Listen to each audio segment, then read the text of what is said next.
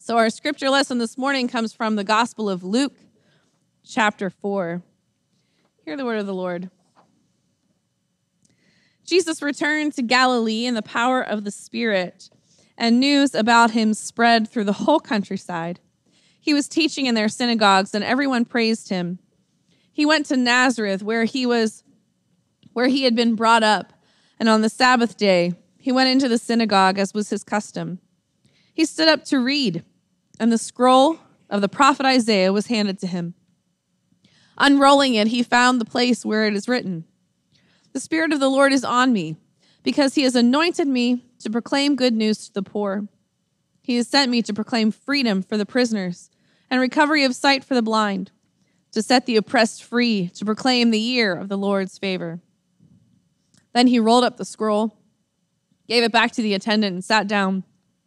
The eyes of everyone in the synagogue were fastened on him. He began by saying, "Today, this scripture is fulfilled in your hearing." This is the word of God for the people of God. Thanks be to God.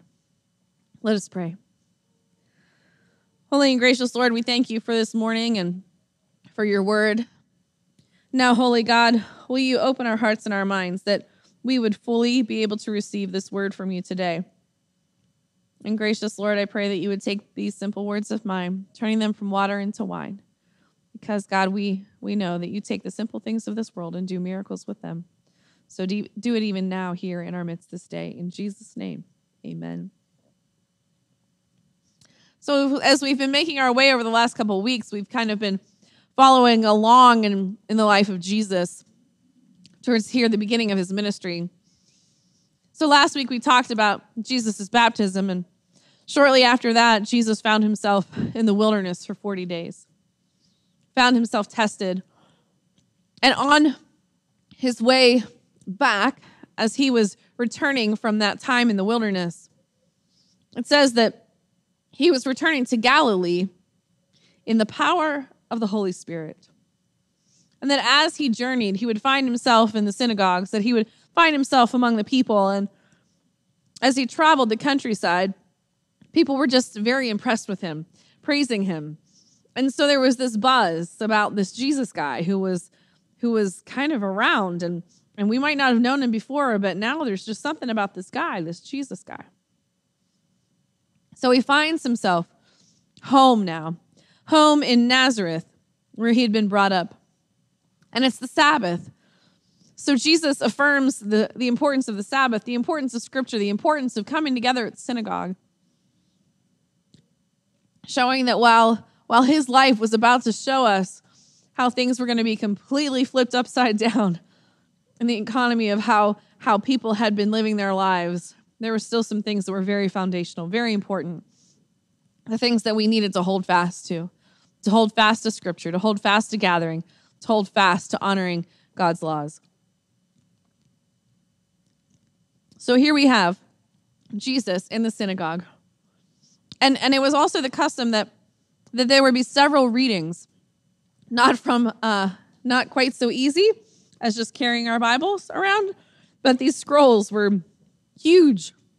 You can still find them in temples today, in Jewish temples. I mean, huge scrolls that they would have to unroll to find the passage that they wanted to use that day. So Jesus is there, and he's unrolling the scroll, finding this passage from Isaiah, that the Spirit of the Lord is on me, he said, because he has anointed me to proclaim the good news to the poor, sent me to proclaim freedom for the prisoners and recovery of sight for the blind, to set the oppressed free, to proclaim the year of the Lord's favor. So there he is, finding himself reading this passage on purpose, because this prophecy had been set before us. This prophecy had been set out that this is what would happen, that one would come and you would know him in this way. And Jesus declared that scripture had been fulfilled in their hearing. What they had been looking forward to in the future was now a current reality that now we get to mark our past by. Not only marking our past, but our expectation of what is still yet to come. And so there in that moment, they were just so captivated by him, they couldn't wait to hear what else he had to say. He sat down, as also was their custom, to read the scriptures standing, but then to sit and be able to speak about what had just been read. This is always a passage that has really resonated with me, that has always been one that really touches my heart. It's always been one that's called to me. I think it's because it's something that now, from the moment it was fulfilled in Jesus' reading and in their hearing, it has become more of a commission for all of us. The incredible thing is that we also have been, as we talked about last week, right? In our baptism, we're also anointed by the Holy Spirit, that the Holy Spirit is now within us and upon us, that we are anointed, that we are also set apart as part of the family of God, and that there is something about that means that we have a responsibility to declare not only God's goodness, but to be part of the declaring of freedom for prisoners, sight for those who are blind, to be able to be a part of the proclaiming of the freedom for the oppressed, to be a part of that work and that activity here on earth. Because Jesus continued to preach and teach that God's kingdom is here now. It's not only some future thing, but it's also very real and present where we are and what we're a part of, that we are the people who show the kingdom of God to the people who are still living in darkness. And so it's something that I think we need to hear this morning. Just as we have been baptized, just as we have received the waters of baptism, just as if we have received that grace of God that welcomes us into his family, that welcomes us into the family of God, but that we have now the power of the Holy Spirit within us, the fact that we now are empowered by that Spirit and are called into action and set apart. We need to hear that the Spirit of the Lord is with us. And that means that there are certain gifts and graces that we have received by the Holy Spirit. How many of you remember as a child especially, I don't know why, but we love to teach our children about the fruit of the Spirit, right? We love to be able to pull up little, pieces of fruit and attach a little word to it. But the fruit of the Spirit being love, joy, peace, patience, kindness, goodness, faithfulness, gentleness, self-control. Anybody need a little heart check right now to go, oh yeah, right, that's who I am. That's who I'm supposed to be. That by the power of the Holy Spirit within me, working within me, that those are the things that I'm supposed to be doing and who I'm supposed to be. Anybody feel like praying for patience right now? Right? Isn't that kind of the joke? Don't pray for patience because then you're going to be tested. And yet that is who we are. If we are people of God, then that is something that we might need to check every once in a while to go, okay, am I living this out? Am I really allowing myself to experience this and to know this?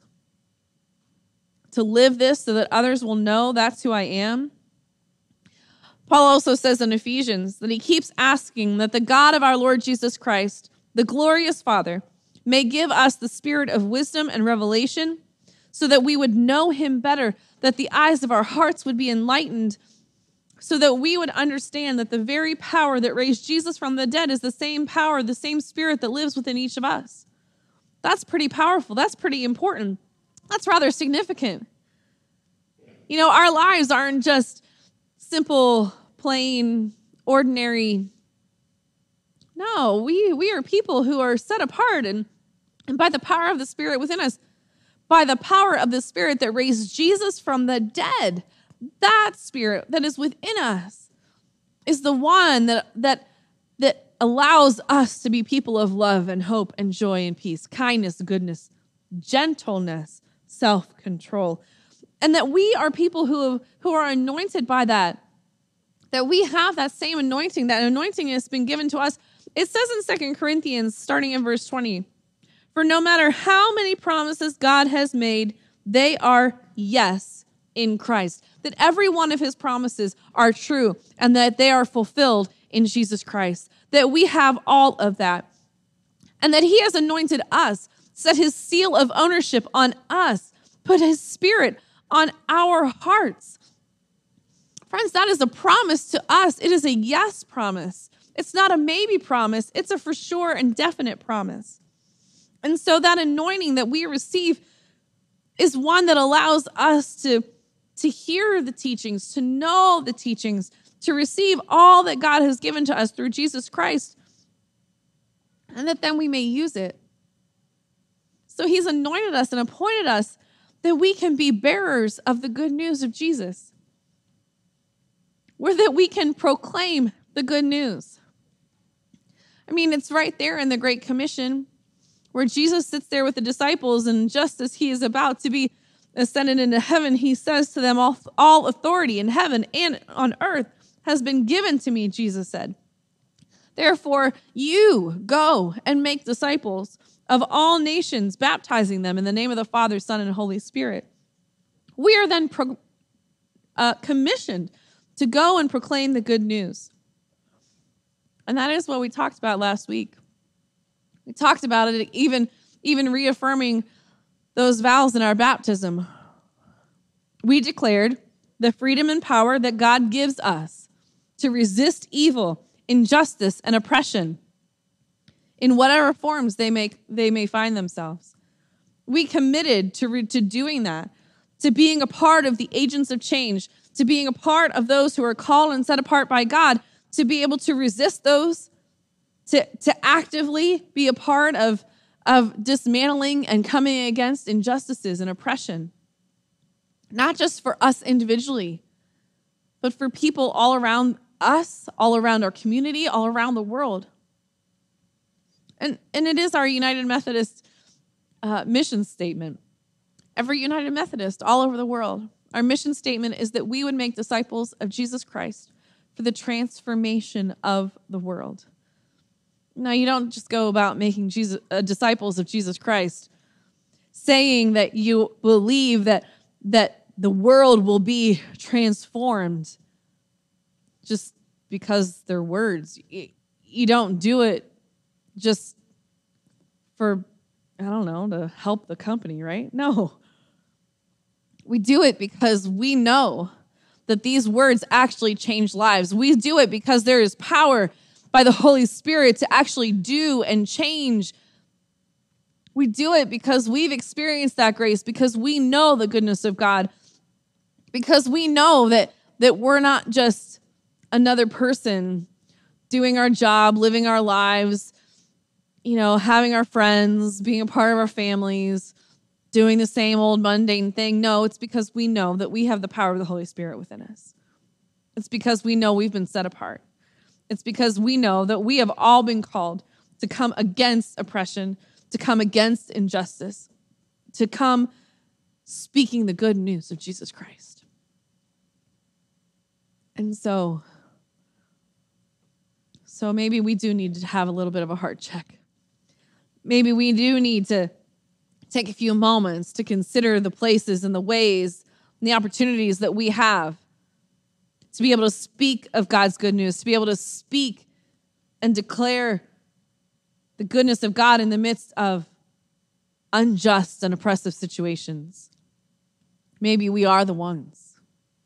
God might be calling you to it, to something you haven't been a part of, or maybe God might be calling you to step up in a way that you might have been feeling like maybe you needed to do something, but you just really weren't sure.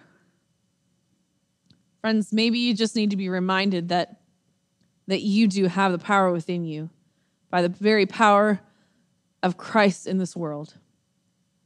You do have the power within you to be a person of joy and love, to be a person of peace, kindness, gentleness, graciousness, self-control. We have those abilities because God has placed it within us. And so we're being called to this life of faith that we know all too well. Will you pray with me? Holy and gracious Lord, we thank you for this power that was set forth in Jesus Christ, this power that still remains and resides in each one of us. We thank you, gracious Lord, for the way you call us into each avenue in our lives, because God, you have something special for each one of us to be a part of. So, Holy God, I pray that we might find ourselves doing a bit of a heart check, seeing where it is that your Holy Spirit is leading us, seeing where it is that we might be able to be an agent of change in your world, where we can be declaring your goodness, declaring your gospel, declaring your truth for your glory, for your kingdom. Thank you, gracious Lord, for this life that you call us to. We pray it in Jesus' name. Amen.